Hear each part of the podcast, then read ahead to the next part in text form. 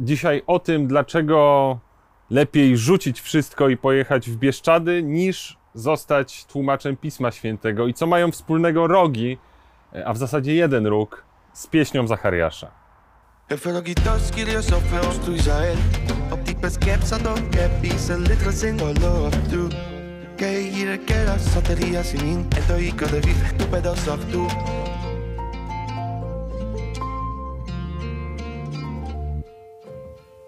Kiedy modlimy się pieśnią y, Zachariasza w najbardziej popularnej polskiej wersji, czyli w tej, którą znajdujemy w brewiarzu, w jutrzni, y, mówimy: Wzbudził dla nas moc zbawczą w domu swego sługi Dawida.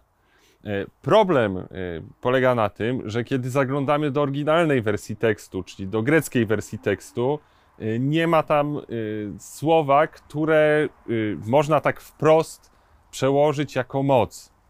E, I to jest ten powód, e, dla którego lepiej pojechać w Bieszczady i rzucić wszystko, chociaż już te Bieszczady to nie jest takie dobre miejsce, żeby tam pojechać po rzuceniu wszystkiego, bo tłum ludzi, wiadomo, ludzie opalają się nad Soliną. E, no, nieważne. W każdym razie nie ma tam słowa, które można przełożyć jako słowo moc. Jest słowo, e, które można przełożyć jako róg. I w zasadzie to słowo po prostu znaczy róg. E, a biedny tłumacz, e, który dostaje taki tekst do przetłumaczenia, coś musi z tym zrobić.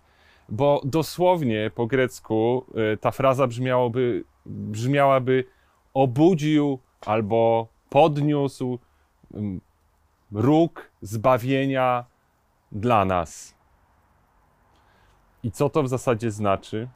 Z odpowiedzią na to pytanie jest trochę problem. No bo w tradycji hebrajskiej, w której powstawała pieśń Zachariasza, no to róg nie miał takiego jednoznacznego e, odniesienia, że to jest właśnie ta moc, e, którą Bóg e, wzbudził. Ten róg ma raczej takie znaczenie metaforyczne. I rzeczywiście wśród badaczy dominuje takie przekonanie, że róg jest symbolem mocy. Ale podobnie jak dzisiaj, e, to nie jest odniesienie, które jest takie jedno, jednoznaczne. E, raczej to trzeba z czymś kojarzyć. Na przykład z czym można to skojarzyć? Można to skojarzyć z jeleniem na rykowisku, tak? Że taki jeleń w tym swoim okresie godowym po prostu podnosi to poroże i podnosi te swoje rogi, to jest znak takiego, tej jego mocy. On po prostu pokazuje, jak bardzo jest silny, wznosząc te rogi. E, I dlatego e, można rozumieć róg jako symbol mocy. Zwierzęta ścierają się za pomocą rogów. Jakieś muflony z tymi takimi wielkimi zakręconymi rogami, czy inne zwierzęta, które się biją za pomocą rogów. Oczywiście w tym, w tym celu, żeby zdobyć dla siebie odpowiednią partię do y, tego, żeby mieć piękne potomstwo. One ścierają się tymi rogami, no, pokazując y, swoją siłę, żeby przepłoszyć też swoich konkurentów. To jest jedno możliwe odniesienie. Drugie jest takie, że słowo keras, które znajdujemy w pieśni Zachariasza, greckie słowo, oprócz tego, że oznacza róg zwierzęcia, może oznaczać też róg bitewny. Y, który kiedy się podnosi, oznacza jakby wezwanie do walki, czyli kojarzy się z mocą. No to ma y, tak jakby pobudzić moc tych, którzy y, mają stanąć do walki. Kiedy usłyszą głos rogu, mają pójść po to, żeby się bić. I no tutaj to jest takie kłopotliwe odniesienie, no bo mamy pieśń Zachariasza, w którym Bóg y, podnosi róg zbawienia,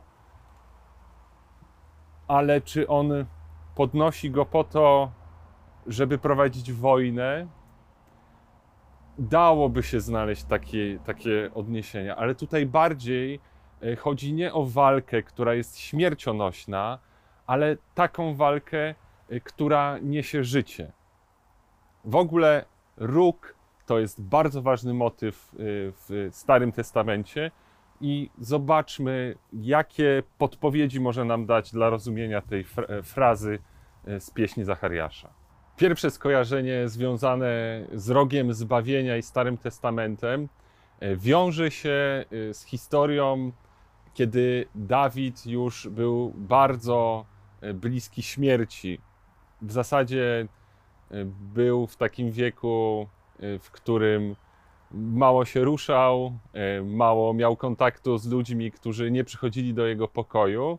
E, I to był moment, w którym jego syn, e, Adoniasz, zdecydował się na to, żeby wziąć sprawy w swoje ręce i postanowił obwołać się królem. Było to dość niesportowe zachowanie, ponieważ nie tak byli umówieni.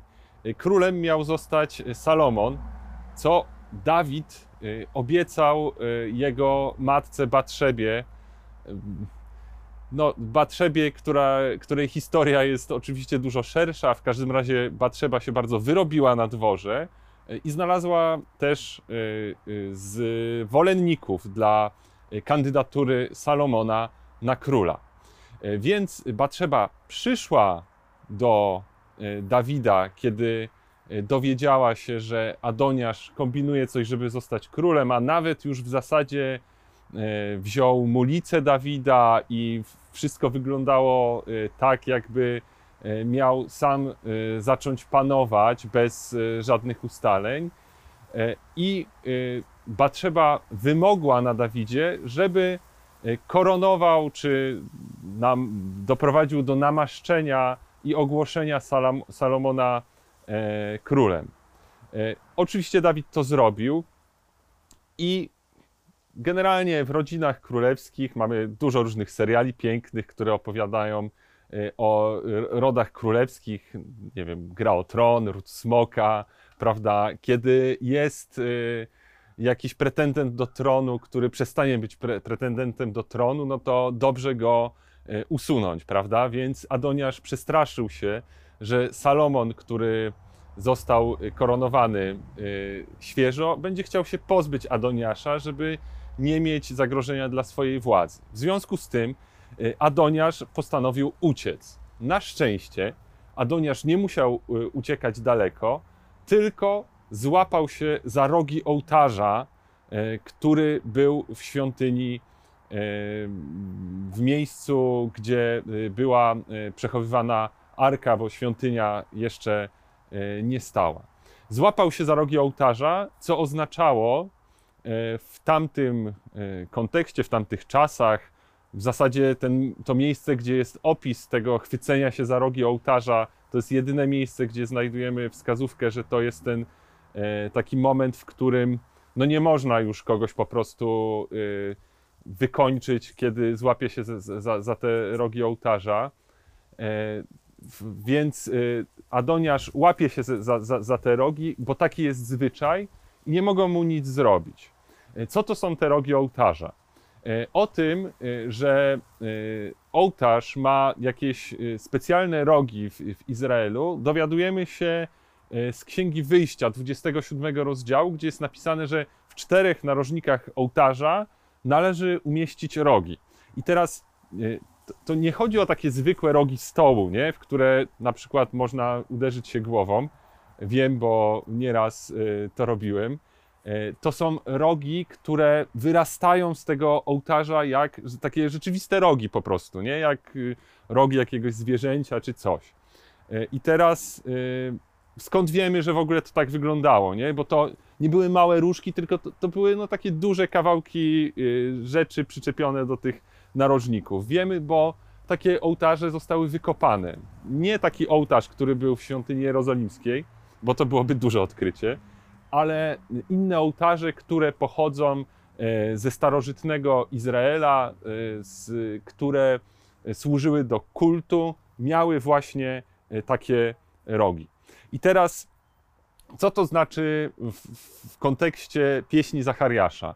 To znaczy tyle, że to, że Bóg wzbudził czy wzniósł, podniósł dla nas róg zbawienia, e, znaczy tyle, że nie ma już e, ołtarza w świątyni którego możemy się chwycić, żeby być ocalonymi, ale jest nowy róg. I tym rogiem jest Chrystus.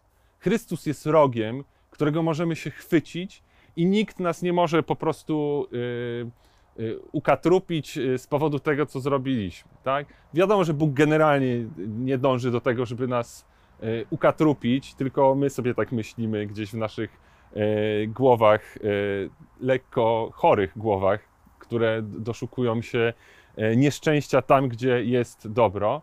Więc Bóg daje nam róg zbawienia Chrystusa, którego możemy się chwycić, żebyśmy na kolejny sposób wiedzieli, że On nie chce e, naszego zła. Jezus jest tym rogiem, który e, daje nam ocalenie. Ale to nie jest jedyny kontekst związany ze Starym Testamentem i ze świątynią, który jest istotny dla myślenia o rogu zbawienia. W Psalmie 132 czytamy: Sprawię, że wyrośnie tam róg Keras, dla Dawida, e, przygotowałem pochodnie dla mojego pomazańca. I teraz e, o co e, tutaj chodzi w tym psalmie? Ten psalm to jest psalm, który pochwala miejsce, gdzie spoczywa arka, pochwala świątynię. I to tam, gdzie wyrośnie róg dla Dawida, to jest świątynia, to jest Syjon.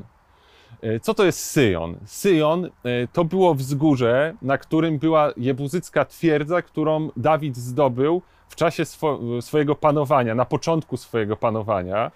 E, I to był ostatni element ziemi obiecanej, który nie był podbity. I właśnie z tego miejsca Dawid uczynił swoją stolicę i tam zbudował no, swój dom, i tam też po pewnym czasie sprowadził Arkę Przymierza, i w końcu e, jego syn e, tam też zbudował e, świątynię jerozolimską. I o co chodzi teraz z tym rogiem? Chodzi o to, że miejscem, gdzie Bóg wzniesie róg zbawienia dla nas, jest świątynia jerozolimska. Co to nam mówi?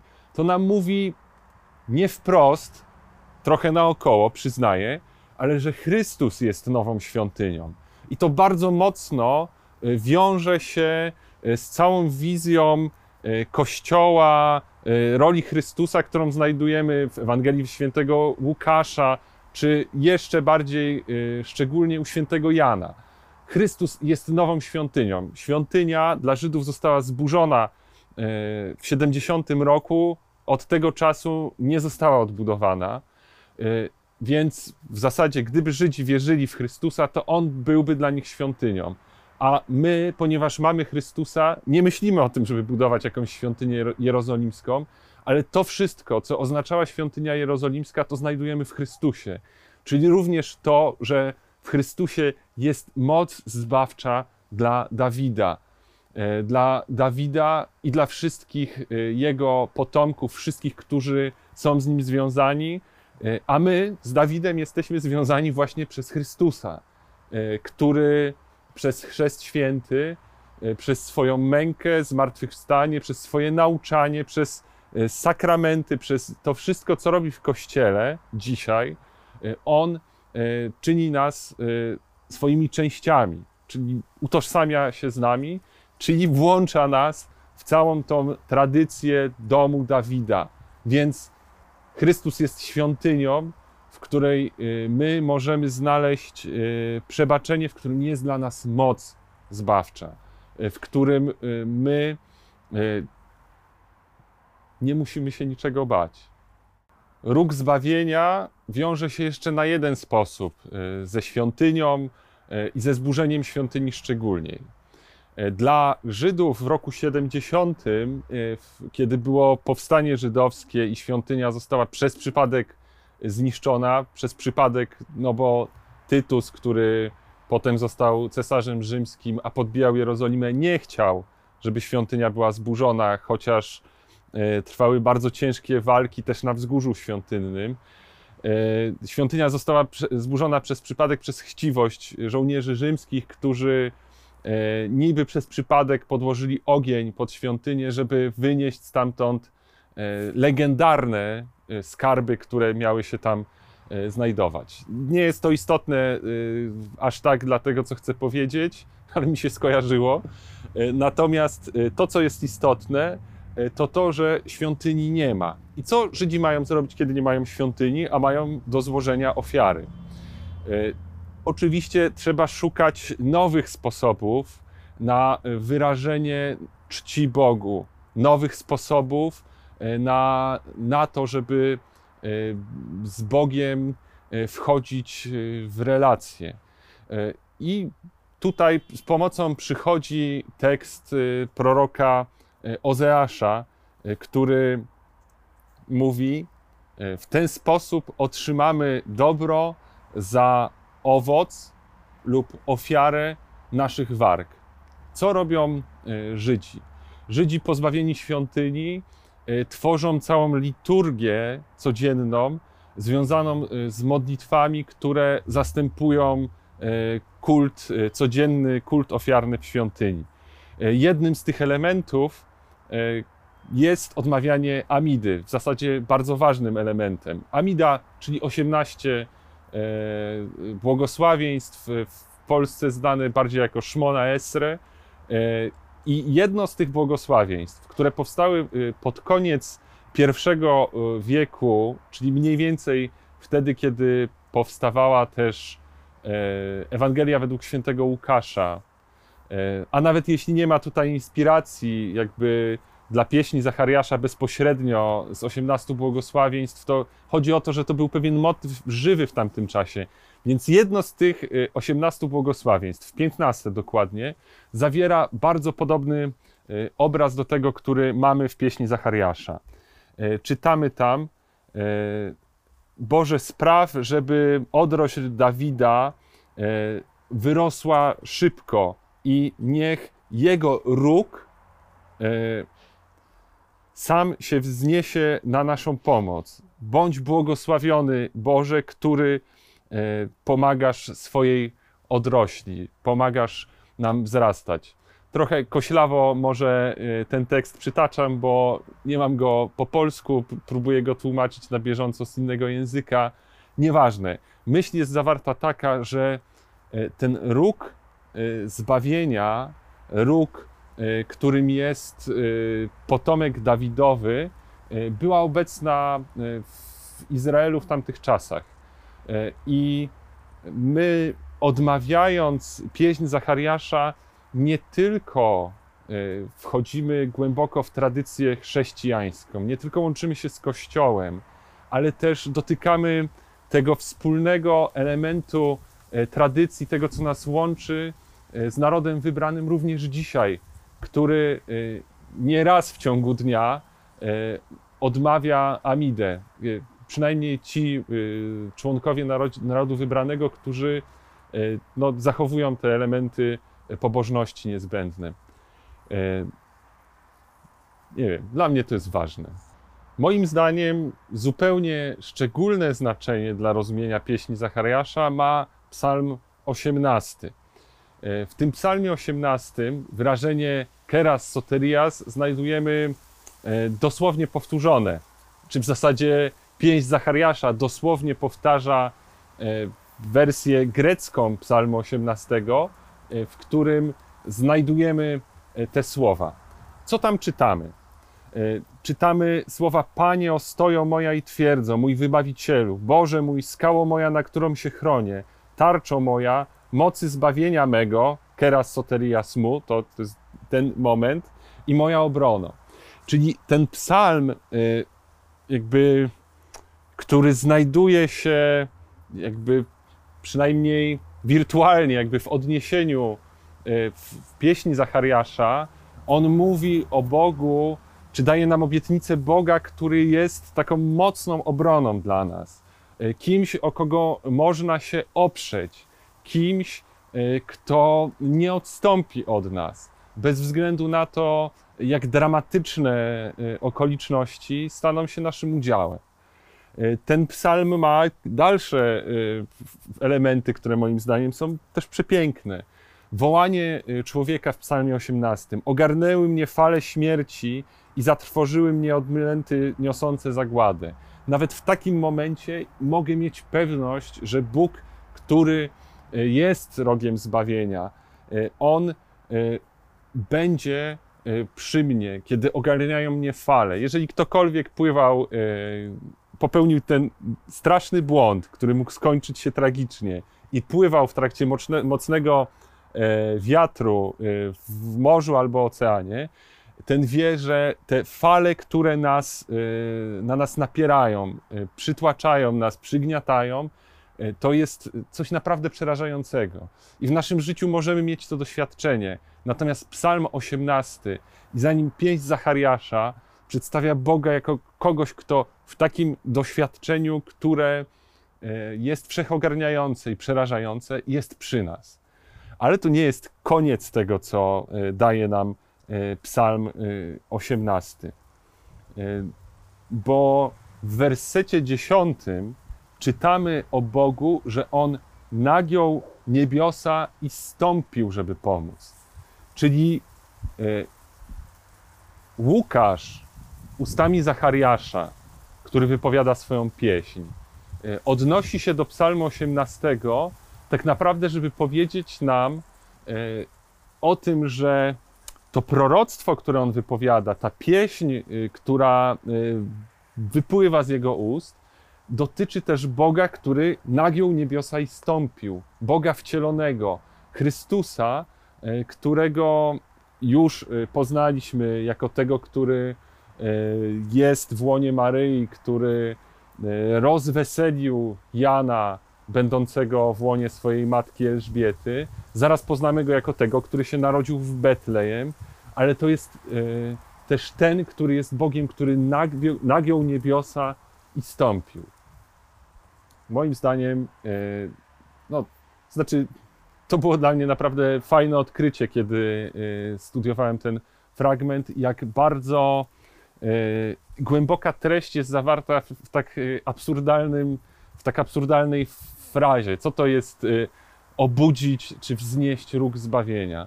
I moim zdaniem w ogóle to te, ten fragment nam mówi sporo o naszym doświadczeniu codzienności. Że my y, w różnych momentach, które odbieramy jako absurdalnie złe, albo po prostu niezrozumiałe, możemy doświadczać Boga jako oparcie. Możemy go doświadczać jako kogoś, kogo się chwycimy, żeby nas zbawił. Możemy w tych momentach w których nie rozumiemy o co chodzi i naprawdę mamy już dość i chcielibyśmy pojechać nie tyle w Bieszczady, co na drugi koniec świata i nie mielibyśmy nic przeciwko, gdyby akurat po drugiej stronie Ziemi był ocean, w którym moglibyśmy się rozpłynąć, e, to w tych momentach jest Bóg, który chce być dla nas rogiem zbawienia, który, e, o, który swoją moc, jak zwierzę, róg wznosi, żeby nas chronić, który podnosi E, róg bitewny, żeby e, iść w obronie naszej.